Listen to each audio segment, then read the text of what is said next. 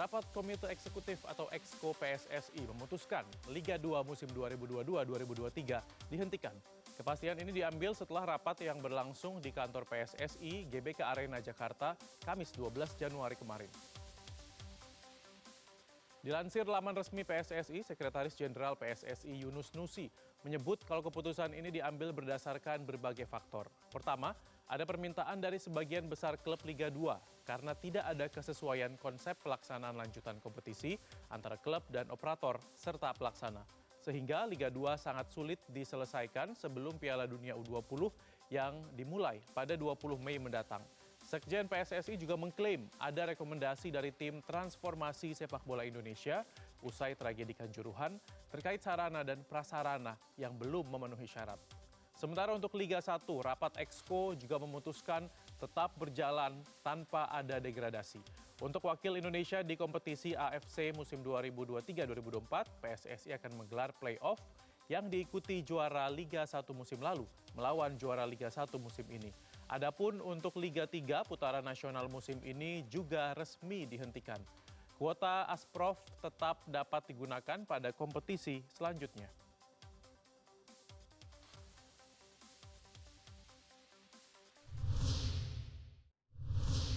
Ya, PSSI melalui rapat komite eksekutif memutuskan kalau Liga 2 tidak dilanjutkan karena sejumlah faktor.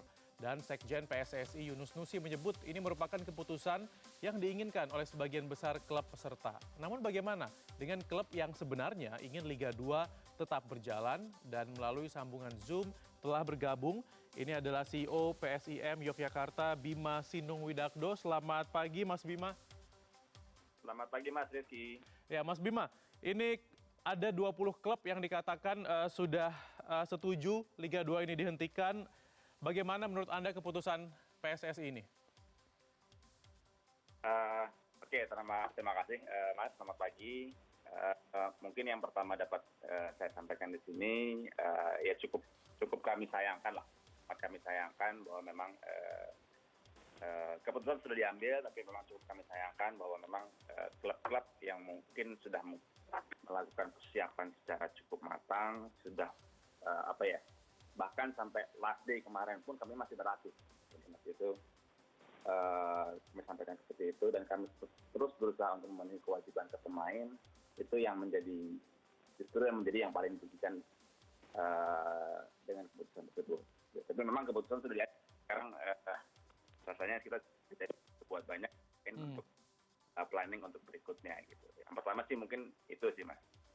Mungkin kita belum bicara mengenai dampaknya bagi sepak bola anak nasional secara keseluruhan gitu kan tentu pasti kan dengan hilangnya satu musim ini ya, pasti akan uh, apa jadi ada pemain yang tidak bisa bermain atau tidak uh, ini itu untuk keseluruhan musim.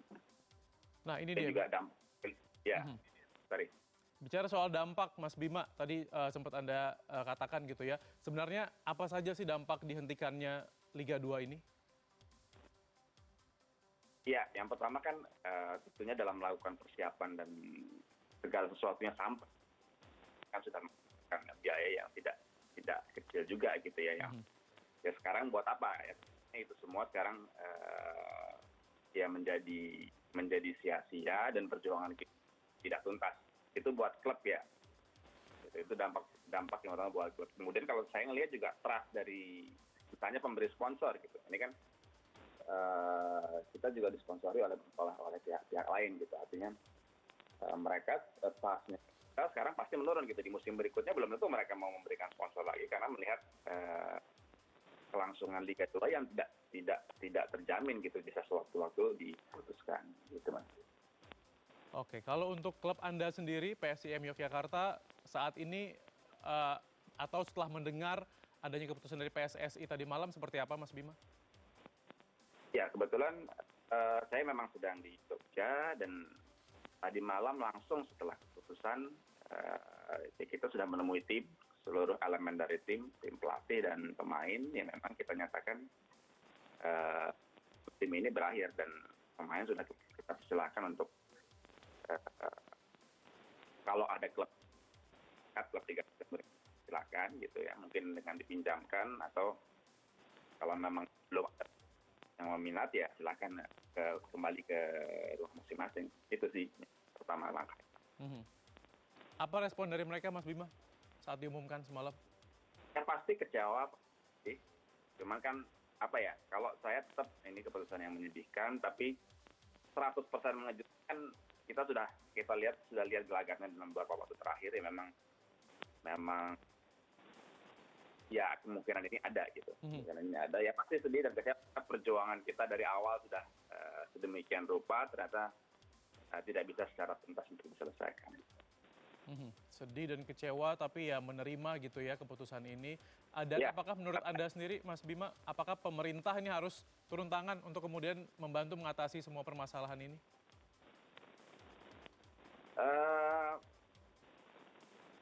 saya rasa mungkin bukan eh, terlalu jauh gitu masa pemerintah di eh, dengan detail seliga ini gitu ya. Harusnya eh, PSSI bisa eh, menyelesaikan sendiri gitu. Ini kan ya saya nggak tahu artinya eh, buat buat sepak bola kita akan seperti apa secara keseluruhan ya. Apalagi Liga 1 digelar eh, tanpa degradasi gitu ya. Mungkin kalau harapan kami keputusan seperti ini di kemudian hari ya jangan jangan terjadi lagi lah supaya tercipta suatu iklim sepak bola yang ekosistem sepak bola yang lebih lebih sehat dan dan sustainable gitu ya. Hmm.